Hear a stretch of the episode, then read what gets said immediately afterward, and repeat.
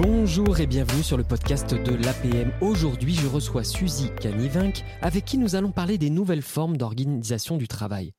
Alors Suzy, tu es docteur en sciences de l'information et de la communication, tu es spécialisée en communication euh, organisationnelle pardon, et tu es enseignante à l'Université catholique de l'Ouest, chargée de recherche au sein de la chaire Futur de l'industrie et du travail de Mine Paris. Euh, tu as fait exprès pour que ce soit difficile pour moi à raconter en intro. C'est ça, c'était pour te donner une petite difficulté d'entrée, pour te mettre bien à l'aise. Eh ben, bienvenue, en tout cas, je suis ravi de t'accueillir. Écoute, on, va parler d'un sujet qui est vraiment, vraiment d'actualité. Donc, je suis enchanté de t'accueillir dans ce, dans, ce podcast. Et puis, ça va être une discussion à bâton rompu, hein, parce qu'on a, on a beaucoup de choses. Est-ce que pour démarrer, parce que tu es aussi autrice, est-ce que tu peux nous parler des deux derniers bouquins, ou en tout cas, au moins nous citer les titres des deux derniers bouquins que tu as sortis 2021-2022 C'était euh, des années où tu as produit beaucoup? Oui, des années assez fastes. Donc effectivement, euh, au mois de novembre 2022, vient de sortir euh, mon deuxième ouvrage, euh, donc qui s'intéresse aux nouveaux modes de management et d'organisation, donc tout ce qui est entreprise libérée, agile, holacratique, opale. voilà, donc pour s'interroger si ce sont des réelles innovations organisationnelles ou de simples effets de mode. Donc je n'irai pas plus loin. J'invite les auditeurs à aller découvrir l'ouvrage qui est accessible sur le site de la Fabrique de l'industrie euh, et euh, donc en 2021, l'année précédente, euh, j'ai coécrit avec ma collègue de la chaire FIT 2, Marie-Laure Caillé, un ouvrage sur le travail à distance intitulé Le travail à distance dessine-t-il le futur du travail? Donc qui s'appuyait sur cette massification, cette démocratisation massive du télétravail que nous avons connu avec la, crise sanitaire pour essayer de donner du sens hein, à, ce, phénomène qui était un peu inédit quand même dans l'histoire du monde du travail, et puis surtout pour aller plus loin que la crise sanitaire et se demander comment le, le télétravail pouvait nous permettre de renouveler le regard qu'on avait sur le management et l'organisation du travail. Alors, tu poses beaucoup de questions. On a envie d'avoir les réponses, Suzy. Pour commencer, est-ce que toi, tu peux nous donner avec ton prisme, qu'est-ce qui a été euh, vraiment le gros changement euh, pendant le Covid? Parce que nous, on le regarde avec notre, avec notre vision. Mais en toi, en tant que chercheur qui a analysé beaucoup plus de données, qu'est-ce qui, vrai, qu'est-ce qui a vraiment changé avec le Covid finalement par rapport à ces questions de télétravail? Ah bah alors justement, bah c'est sa démocratisation massive. Hein. Il faut savoir que euh, avant 2019, il y avait seulement 3% de salariés français qui télétravaillaient de manière régulière et officielle. Et pendant la crise sanitaire, on est passé à 41%. Donc euh, en fait, c'était une forme d'organisation du travail qui était très demandée euh, par, euh, par les salariés, mais qui avait souvent peu accès. Hein. C'était une forme d'organisation du travail qui était généralement réservée à des hommes cadre avec déjà beaucoup d'expérience dans l'entreprise. Euh, donc c'était un petit peu euh, un petit peu perçu euh, comme un comme un privilège, hein, comme une faveur. Et donc évidemment la crise sanitaire a, fait voler ça en éclats et a contraint les entreprises à le mettre en application pour nombre de salariés, donc qui étaient friands hein, de, de, vouloir s'expérimenter à cette, à cette nouvelle forme de travail, mais il y avait des points de blocage dans les entreprises qui était lié notamment, et ça c'est super important pour le sujet qui nous intéresse aujourd'hui, à une certaine culture de la défiance. Hein, on bah a pendant longtemps, et c'est encore un cliché qui, qui domine encore aujourd'hui, assimilé le télétravail plus à la télé qu'au travail. Donc on a l'impression que si on laisse les gens travailler d'où ils veulent, ils vont regarder Netflix plutôt que de bosser. Euh, donc je te dirais que ça c'est un des premiers clichés qui a volé en éclats. Euh, même s'il continue à avoir la peau dure malheureusement, parce que toutes les études qui ont été menées pendant la crise sanitaire ont montré que les gens en télétravail travaillent plus à distance qu'ils ne travaillent sur site, c'est-à-dire qu'ils travaillent plus d'heures. Donc ça a permis de tordre le cou un petit peu à cette idée reçue euh, qui malheureusement continue d'alimenter une certaine culture de la défiance en entreprise, alors qu'aujourd'hui, le grand défi, c'est justement de passer d'une culture, de cette culture de la défiance et du contrôle, à une culture beaucoup plus axée sur la confiance et l'autonomie. Eh ça, c'est une des questions que je t'ai posées euh, quand on a préparé cette, euh, cet entretien. Et, et, on va donc première idée reçue qu'on casse là, c'est que globalement, et les statistiques le montrent, beaucoup plus de d'heures travaillées finalement quand on est en télétravail que quand on est dehors. Alors là, on vient déjà de casser une première idée reçue, hein, selon laquelle euh, les gens travailleraient moins en télétravail. Et toi, tu nous dis, ben non, en fait, le volume d'heures, significativement, et ça, c'est les données qui le montrent, il a explosé. Et tu m'as cassé une deuxième idée reçue. Parce que moi, je t'ai posé la question de, oui, mais euh, comment on peut faire confiance au grand nombre? Parce qu'on imagine bien qu'il va y en avoir qui vont essayer de passer en dessous des radars. Et toi, tu m'as dit, Rémi, c'est pas du tout ce que les données nous confirment. Exactement. Ce à quoi tu fais référence, c'est ce qu'on appelle manager pour les 3%. Alors c'est un chiffre totalement aléatoire, hein. il y en a qui disent 1%, il y en a qui disent 3%. L'important dans cette idée, c'est de retenir que en fait finalement les gens qui vont essayer de passer sous le radar, en gros ce qu'on appelle les tirs au flanc, ceux qui vont profiter du télétravail pour glandouiller et regarder Netflix, c'est une infime minorité euh, de, des salariés. Donc si toutes les règles managériales, organisationnelles et RH sont faits pour cette petite minorité de 1 ou 3%, et ben c'est au risque de désengager les 97% ou 99% restants. Et alors, ça, sous-entend quand même qu'il faut réussir à créer un climat de confiance. Euh, là-dessus, est-ce qu'il y a déjà des, bons, des bonnes pratiques ou des tuyaux euh, que tu as à nous donner dès quasiment cette phase introductive là, sur comment on crée un climat de confiance dans une organisation? Eh ben, en faisant confiance. Déjà, en partant du principe que la plupart des gens ne sont pas là pour glandouiller. Ce que veulent la plupart des salariés, c'est travailler dans des bonnes conditions pour faire un travail de qualité. Ok, donc ça, dès qu'on a. surveille pas. Hein. Pardon? Même si je les surveille pas, tu es sûr de ça, Suzy? Exactement. Même si tu les surveilles pas, il y aura une grosse majorité. Personne n'a envie euh, de, travailler 7 heures par jour pour faire un travail de mauvaise qualité. Et ça, je pense que cette idée de travail bien fait, c'est justement le plus grand dénominateur commun qu'il y a en entreprise. Donc déjà, se baser euh, sur, euh, sur cette idée va nous permettre de sortir de la culture de la défiance. Et ça va aussi nous permettre de sortir de cette culture du présentéisme qui serait un gage d'efficacité. Or, ce n'est pas vrai. Un des gros avantages du télétravail, c'est justement de permettre euh, des temps au calme qui sont propices à ce qu'on appelle la concentration profonde. Et finalement, il y a une grande partie de notre travail qui consiste à être dans ces conditions de concentration profonde. Alors ça n'empêche pas qu'il reste des besoins de synchronisation au sein des équipes, mais il faut savoir s'appuyer sur le travail à distance pour laisser les gens travailler au calme et savoir utiliser le présentiel pour faire des activités de synchronisation qui ont du sens. C'est ce qu'on appelle aujourd'hui le travail hybride.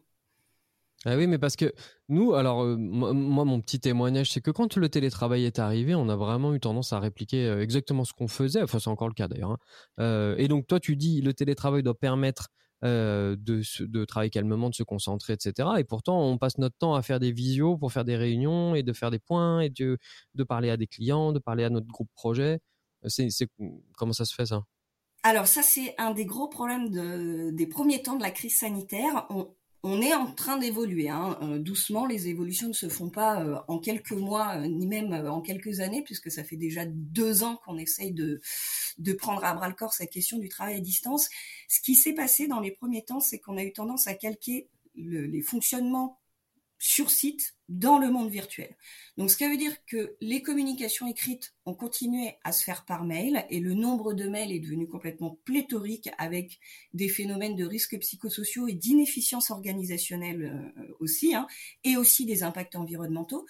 Ça, c'est pour la communication écrite. Et pour la communication orale, bah, on l'a tout simplement transformé en visio, qui là aussi sont devenues de plus en plus nombreuses, avec ici encore des risques en termes d'inefficience organisationnelle et de risques psychosociaux. ce qui est important aujourd'hui, c'est de comprendre que le travail hybride, ce n'est pas simplement juxtaposer du présentiel et du distanciel.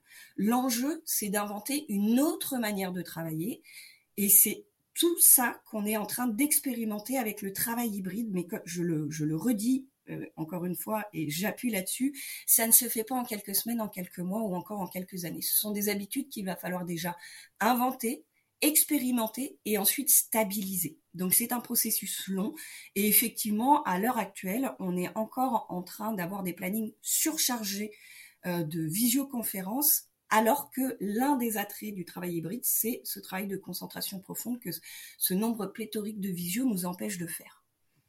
Comment tu fais pour. Euh, qu'est-ce que vous observez, vous chercheurs, euh, au sein des organisations? Comment on fait pour remettre en question euh, ces process dans une période dans laquelle tout le monde est à fond?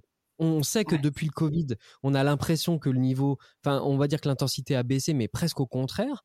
Euh, déjà parce que bah il y a beaucoup de de, de, stupeur, il y a beaucoup de dehors, il y a eu en plus l'enchaînement après avec la crise, la, la, guerre en Ukraine, et donc globalement un climat qui est qui demande d'être très mobilisé pour son organisation. Donc il y a beaucoup d'intensité, beaucoup d'inconnus. On a réduit le champ de vision, on regarde plus près, et donc on n'a pas beaucoup de temps hein, pour le dire différemment. Et pour autant, pendant qu'on est lancé à fond, il faut qu'on trafique le moteur pour changer les process. Comment ça se passe concrètement aujourd'hui et qu'est-ce que vous observez? Alors, tu as mis le doigt sur un point clé, c'est cette question du temps.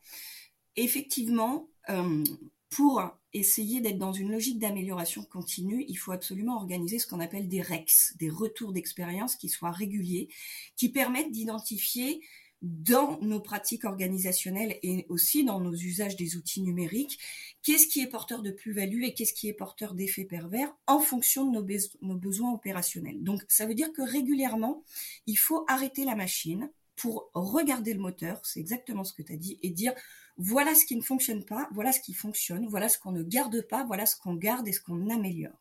Donc cette, cette question du temps, oui?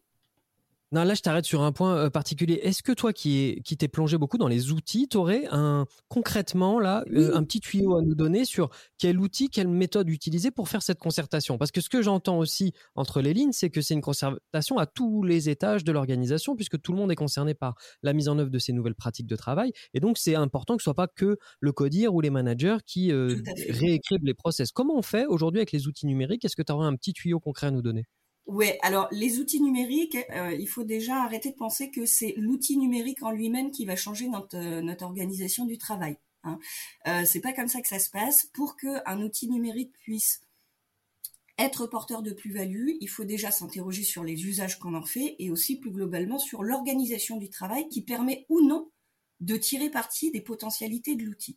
Alors en tant que chercheur, nous, à la chaire euh, FIT 2, Futur de l'industrie et du travail, on a eu l'occasion d'étudier une association super intéressante euh, qui est organisée en holacratie. Donc euh, justement, ça fait le lien avec mon, dernier bouquin.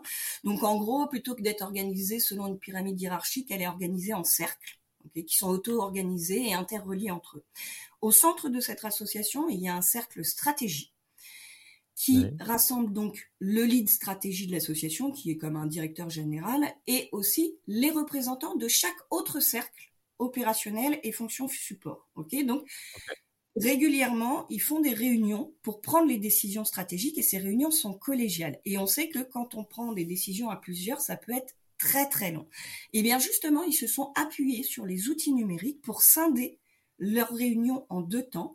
Il y a une première partie de la réunion qui se fait sur un document partagé, alors qui peut être sur Klaxoon, sur Miro, sur euh, Google Doc, qu'importe, l'important ce n'est pas l'outil, c'est comment on l'utilise. Sur ce mhm. document partagé, on va déjà établir l'ordre du jour de manière collective en fonction des priorités et surtout chacun voilà, tout à fait, de manière collégiale et dynamique, et chacun va être appelé à réagir sur les points à l'ordre du jour. Dire oui, là je suis d'accord, non, là je suis pas d'accord, je mets un veto. Dire là, bah, j'ai besoin qu'on en débatte, ou j'ai des questions de clarification à poser. Et donc cette première partie se fait totalement en asynchrone, c'est-à-dire en temps différé. Chacun remplit le document quand il en a le temps. Donc évidemment, ça demande d'avoir préparer la réunion en amont. On fait pas ça la veille, sinon la synchrone, ça ne marche pas. Et puis ensuite, une fois que le document est, euh, est rempli, on va pouvoir passer à la réunion en elle-même, qui se fait donc en synchrone, en temps réel. Et là, l'équipe va pouvoir passer très vite sur les sujets sur lesquels tout le monde est d'accord, en prenant le temps évidemment d'acter la décision. Bon, bah, sur ce point-là, tout le monde est d'accord. Youpi, on l'inscrit, on, se félicite déjà d'être arrivé à ce consensus et on l'inscrit aussi dans le, le, le, cahier de suivi de décision, dans le cahier de prise de décision et de suivi des décisions. Et ensuite, on va pouvoir du coup prendre le temps c'est ça le point clé, de débattre sur les sujets qui ne font pas consensus et on va pouvoir le faire en profondeur. Et du coup, ce système de réunion scindée en deux, avec un temps asynchrone par écrit via les outils numériques et un temps synchrone en réunion, a permis de diviser le temps de réunion par deux ou par trois. Donc là, c'est exactement ce que je te disais tout à l'heure. Le travail hybride, ce n'est pas juxtaposer le présentiel et le distanciel, c'est inventer une autre manière de travailler qui tire parti des potentialités que nous offrent les outils numériques. Mais si on les utilise n'importe comment, c'est-à-dire si on ne fait que reproduire les pratiques sur site dans le monde virtuel, ça va pas changer grand-chose. Il faut inventer d'autres manières de travailler. Celle-ci en est un exemple, mais c'est à chaque organisation d'expérimenter et de tester. Oui, donc là, il y a une conduite du changement, j'imagine, à mener parce que euh, la façon dont, tu viens de nous expliquer qu'on pouvait conduire les réunions, ça, paraît plein de bon sens hein, euh, au demeurant, euh, mais ça change beaucoup les pratiques. Quoi. Ça, est-ce que qu'est-ce que qu'est-ce que tu observes d'un point de vue générationnel? Parce que on a vu une rupture finalement assez franche quand même, tu l'as dit, 3% qui faisaient du télétravail avant le Covid, c'est ça? 3% des organisations 3%, versus 41, 41%, pic du premier confinement et aujourd'hui on est autour de 24%. Ah, régulier et officiel. Ok. Et finalement, ça, ça, concerne qui et qui est plus à l'aise? Intuitivement, on pourrait se dire, bah, les nouvelles générations vont avoir intégré plus vite que les autres ces outils numériques et puis ces nouvelles formes de travail. Elles étaient demandeuses déjà à l'origine. Est-ce que c'est une idée reçue? Est-ce que c'est ce que tu observes aussi? Alors, alors oui, là aussi, il y a des clichés hein, pour la nouvelle génération, notamment en ce qui concerne les outils numériques. C'est une question beaucoup plus complexe qu'il n'y paraît et euh, a priori, on a l'impression que la jeune génération, sous prétexte qu'elle est née avec ces outils dans les mains, est beaucoup plus à l'aise. Euh, quand on regarde un petit peu ce qui se passe en entreprise, on se rend compte que maîtriser TikTok ou Instagram, ce n'est pas maîtriser Teams ou Slack. Donc les jeunes ont aussi besoin de formation sur les outils numériques professionnels et il ne faudrait pas en faire l'économie sous prétexte qu'ils ont un smartphone dans les mains depuis qu'ils sont tout petits. Le problème, c'est que ce cliché persiste et ce sont donc les jeunes qu'on va solliciter très souvent en cas de, de problème, alors que ça fait pas partie de leur lettre de mission et que ce n'est pas reconnu officiellement. Donc, ce qu'on constate, c'est que souvent, les générations anciennes vont vers les plus jeunes quand ils ont un problème de connexion Internet ou pour utiliser un logiciel. Le problème, c'est que ces jeunes le font de bon cœur parce qu'ils ont envie d'aider, mais ils ne sont pas forcément des pros des outils numériques professionnels et du coup, ils le font souvent au détriment de leur travail et même parfois au détriment de leur temps de pause. Donc là aussi, on est face à des pratiques qui sont porteuses de risques psychosociaux et d'inefficience organisationnelle pour l'entreprise. et la recommandation, ce serait quoi? Alors d'avoir un référent interne? Est-ce qu'il y a des, est-ce que tu observes qu'il y a des, boîtes, euh, qui, de boîtes de services qui se sont montées et, qui sont plus performantes euh, dans le conseil ou dans, le suivi? C'est quoi les bonnes pratiques euh, suggérées? Cette question des, hum, du, déploiement et de l'accompagnement à l'appropriation des outils numériques est une question hyper complexe qui fait justement l'objet d'un nouveau chantier de recherche dans ma chaire. Donc on va normalement euh, publier un ouvrage d'ici la fin de l'année sur le sujet. Je peux vous en dire un petit peu, mais pas beaucoup. pour regarder le, regarder un petit peu le, suspense. En, gros, l'idée clé, c'est qu'il faut sortir des déploiements top-down en disant aux gens, bon ben voilà, euh, on a décidé d'installer Teams, par exemple, hein, parce que c'est vraiment mhm. la plateforme euh, qui, qui, qui, rafle toutes les parts de marché en ce moment. On va euh, vous mettre des tutos euh, sur la plateforme intranet ou carrément sur YouTube et vous allez voir, vous allez vous l'approprier très facilement. Euh, le problème, c'est que ces tutos euh, permettent de découvrir les fonctionnalités, mais hors sol, c'est-à-dire complètement décorrélés des besoins opérationnels. Et donc, ce qu'on constate généralement, c'est que dans les équipes, il y a énormément de débrouilles qui émergent pour que les gens qui soient les plus aguerris, c'est-à-dire ceux qui ont le plus d'appétence pour les outils numériques, se mettent à bidouiller sur leur temps de travail pour essayer de comprendre comment ils pourraient utiliser ces plateformes en fonction de leurs mmh. besoins professionnels. Et ils vont ensuite former leurs collègues. Et tout ça passe complètement sous le radar. C'est-à-dire que l'organisation est partie du principe que comme il y avait les tutos sur YouTube, c'était bon, en cinq minutes ce serait fait.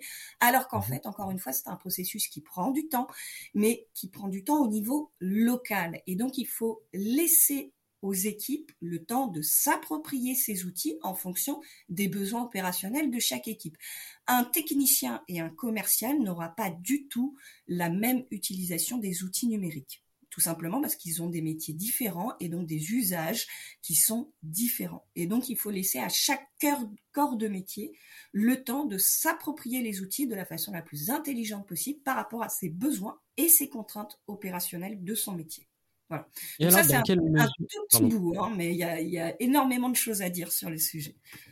Bon, on, va rester connecté en attendant la sortie de l'ouvrage hein, en, 2023. Qu'est-ce que, en, quoi justement ces pratiques-là que tu viens de décrire euh, peuvent être un des ciments du lien social euh, dans la mesure où on peut imaginer qu'au sein des organisations, avec la distance euh, physique et l'asynchronicité, non, la c'est ça, asynchronicité. La synchronisation, asynchronisation, si on veut, la synchronicité, asynchronicité. ok, donc asynchronisation. La synchronisation provoque peut-être un délitement du lien. On peut, en tout cas, tu, vas peut-être me dire si ça c'est une autre idée reçue. Dans quelle mesure euh, ce que tu viens de décrire là, un peu le coup de pouce, le coup de main, le, euh, ça participait à créer un lien euh, social et du coup une culture d'entreprise. Dans quelle mesure Et si on l'enlève, par quoi on peut le remplacer ça pour ne pas perdre ce lien et, qui, qui, semble quand même la base de la relation sociale au travail? Alors là aussi, ce sont des questions qui font l'objet de beaucoup de clichés et qui sont beaucoup plus complexes qu'on ne le pense. Euh, au niveau du lien social, il faut bien comprendre euh, que la proximité physique ne fait pas la proximité psychologique. Ce n'est pas parce qu'on met deux personnes dans la même pièce qu'elles vont collaborer comme par magie et développer un lien social. Hein, l'exemple d'un voisin de bureau ou d'un voisin de palier qu'on trouve exécrable en est euh, généralement la preuve. C'est pas parce qu'on a une proximité physique qu'on développe collaboration et lien social. Le lien social, euh, ça vient d'une culture commune qui est basée sur trois choses. Tout d'abord des objectifs communs, des habitudes de travail similaires et des échanges réguliers et de qualité. Donc on voit bien que dans ces trois ingrédients, il n'y a pas du tout la coprésence. Alors c'est sûr que la coprésence permet de faire vivre, ou en tout cas de faire naître cette culture commune. Donc elle peut être nécessaire au début, mais une fois qu'on a développé ces trois choses, objectifs communs, habitudes de travail et échanges réguliers, il n'y a pas de raison que ça ne puisse pas se maintenir avec la distance. et donc là, on rejoint cette histoire de d'entraide au niveau du métier. C'est bien notre cœur de métier qui fait qu'on a des objectifs communs et des habitudes de travail similaires. Et en la matière, j'ai un, exemple assez sympa à citer, c'est celui, euh, c'est le mien. Euh, l'exemple que, j'ai avec euh, ma collègue Marie-Laure Caillé, qui a coécrit le bouquin sur le travail à distance avec moi. Et en fait, il faut savoir qu'avec Marie-Laure, on ne s'est jamais rencontrés avant la publication de l'ouvrage. C'est-à-dire que pendant ah six mois, on a écrit ensemble un bouquin, alors qu'on ne s'était jamais rencontrés dans la vie physique, IRL, comme on dit chez les jeunes, in real life. Et en fait, pendant ces six mois, on s'est découvert. Est-ce que tu es sûr que Marie-Laure, c'était pas une intelligence artificielle? Est-ce que c'était pas depuis je l'ai rencontré. Ah, depuis je l'ai rencontré.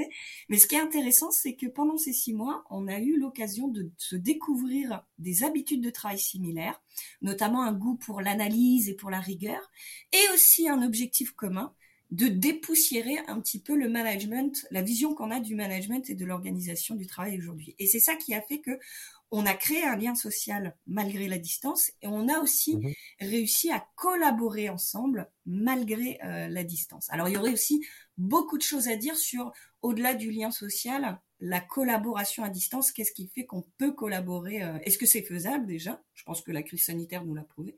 Et quels sont les mhm. ingrédients euh, à l'origine des réussites des collaborations à distance?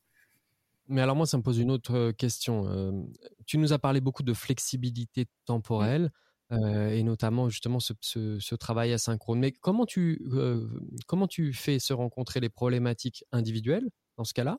Donc j'ai besoin d'être flexible, j'ai besoin de pouvoir organiser mon temps comme je veux, j'ai besoin, etc. etc. et de l'autre côté, les, les, les, nécessités, les besoins collectifs de collaboration. Pas à deux, mais peut-être à 30 par exemple, si tu as un groupe projet qui doit, Alors là collaborer. Là encore, attention aux clichés. Euh, flexibilité temporelle ne veut pas dire travailler moins ou que chacun fait ce qu'il veut dans une désorganisation totale. Au contraire, les salariés aujourd'hui euh, sont très attentifs à la qualité des processus organisationnels dans leur entreprise et en ont marre de voir des inefficiences qui les ralentissent, eux, dans leur travail, et surtout ce nombre de réunions euh, pléthoriques qu'ils trouvent inutiles et euh, qui, leur font perdre du temps et donc qui créent de la frustration euh, chez eux. Donc, il y a une vraie attention portée à la qualité des processus organisationnels et communication professionnel par les salariés.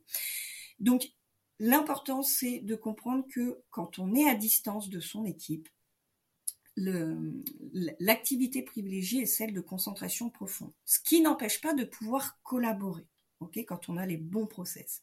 Mais tout ceci mhm. n'empêche pas qu'il y aura toujours besoin d'activités synchrones, hein, comme euh, l'entraide que tu as évoqué ou la coordination euh, dans un gros groupe projet de 30 personnes, comme tu, comme tu le disais. Et eh bien là, on a même à distance, on n'a pas besoin de faire des réunions, des tunnels de réunion de 8h à 18h on peut très bien prévoir des plages de disponibilité assez euh, succinctes, hein, par exemple 10h midi ou 14h 16h. Ça, ça va être à définir au sein de chaque équipe à partir d'un dialogue professionnel entre le manager et ses collaborateurs.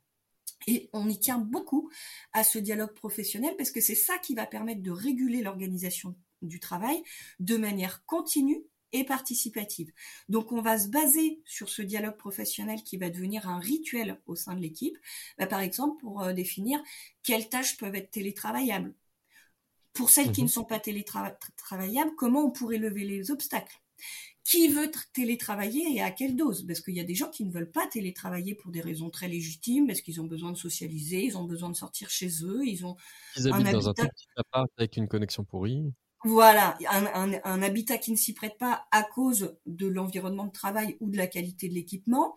Euh, on va aussi euh, s'appuyer sur ce dialogue professionnel pour voir comment on s'accorde sur les jours où tout le monde doit être en présentiel pour que ça ne pénalise personne au, au travers de ses aspirations et de ses besoins opérationnels. C'est toujours ces deux choses que le dialogue professionnel au sein des équipes va permettre de réguler les besoins opérationnels au regard des aspirations individuelles. et on met tout ça en débat plutôt que de les décider unilatéralement au niveau de la DRH en disant ce sera trois jours sur site, le lundi, le mercredi et le vendredi. Mmh. Par exemple. C'est ce qui se fait à Apple et qui a soulevé les foudres euh, des salariés d'Apple. Bon, c'est super clair, hein, c'est super clair. Merci pour tous ces, euh, tous ces insights. Ça paraît, euh, quand tu le racontes, plein de bon sens, voire que du bon sens. En réalité, c'est pas si simple à mettre en œuvre dans nos organisations, mais ce que j'entends en résumé, c'est voilà, mettons la participation et l'intelligence collective au cœur euh, du débat, et peu importe même le mode de gouvernance, parce que tout à l'heure, tu as cité euh, les, modes de gouvernance holacratique. Euh, et là, tout de suite, pour certains, il y a braquage direct. Hein. C'est, là, c'est comme si tu avais dit entreprise libérée. Là, as, on a perdu deux tiers de notre audience. On fait ouh là là, non, ça, c'est pas pour moi. En réalité, on n'est pas sur des sujets de gouvernance. Là, on est vraiment sur des sujets organisationnels. un petit peu de, gouvernance quand même. Hein. une holacratie mal mise en œuvre euh, n'aboutira pas à ces résultats. Donc, l'essentiel, c'est ce que tu as dit, c'est le côté participatif, collectif et continu du, débat entre euh, les acteurs de l'entreprise. Qu'on soit holacratique, libéré ou traditionnel, qu'importe, c'est pas ça qui fait l'innovation. Vous le découvrirez dans mon dernier ouvrage. C'est la façon dont on met en œuvre ces pratiques, c'est-à-dire de manière participative et collégiale. Bon, moi, je vais me procurer hein, tes ouvrages en attendant le dernier. Mais euh, déjà, les nouveaux modes de management et d'organisation, innovation ou effet de mode, euh, celui-là, on va sauter dessus. Le travail à distance définit-il le futur du travail on va, il faut dire en plus que tu as eu un prix, un prix Syntec Conseil du meilleur ouvrage en management, bravo. Euh, on va se ruer là-dessus pour essayer de faire progresser nos organisations. Si on veut te voir en vrai et continuer, euh, là on enregistre, on est en janvier, euh, l'épisode va sortir fin janvier ou début février, mais en mars, à la convention APM de Nantes, tu animes un atelier. Travailler n'importe où, n'importe quand, mais pas n'importe comment, c'est ça? Avec Jean de, de, avec Jean de de FlexJob, ce sera le jeudi 16 dans la matinée. Euh, à l'espace de euh, coworking Le Palace Bon, en plus au Palace, ça sonne bien comme ça. ça sonne bien, hein. on, sera, on se réunit hein, pour la convention APM, 7, 8000 chefs d'entreprise qui convergent au même endroit pendant 2-3 jours. Moi, j'y serai en tant que président de mon club Lyon Avenir. Euh, et je serai aussi euh, en tant que podcasteur animateur, puisque nous, on monte un studio mobile là-bas et on va enregistrer des épisodes en live de la convention. Donc, restez branchés. Venez, inscrivez-vous à l'atelier de Suzy pour tous ceux qui sont passionnés ou au moins intéressés ou qui n'ont pas le choix euh, par ces sujets qui sont euh, vraiment très très contemporain. Suzy, un énorme merci pour euh, bah, toutes ces boîtes à outils concrètes, euh, la fraîcheur, et puis c'est plutôt rassurant de voir que finalement c'est à notre portée de mettre en œuvre dans nos organisations des solutions pour réinventer le travail, nos process d'organisation avec l'aide d'outils et l'outil n'est pas la finalité, c'est bien qu'un moyen. Hein, c'est ce que je retiens de notre échange. Un grand merci, merci Suzy, à très vite. On se voit à la convention. Avec plaisir.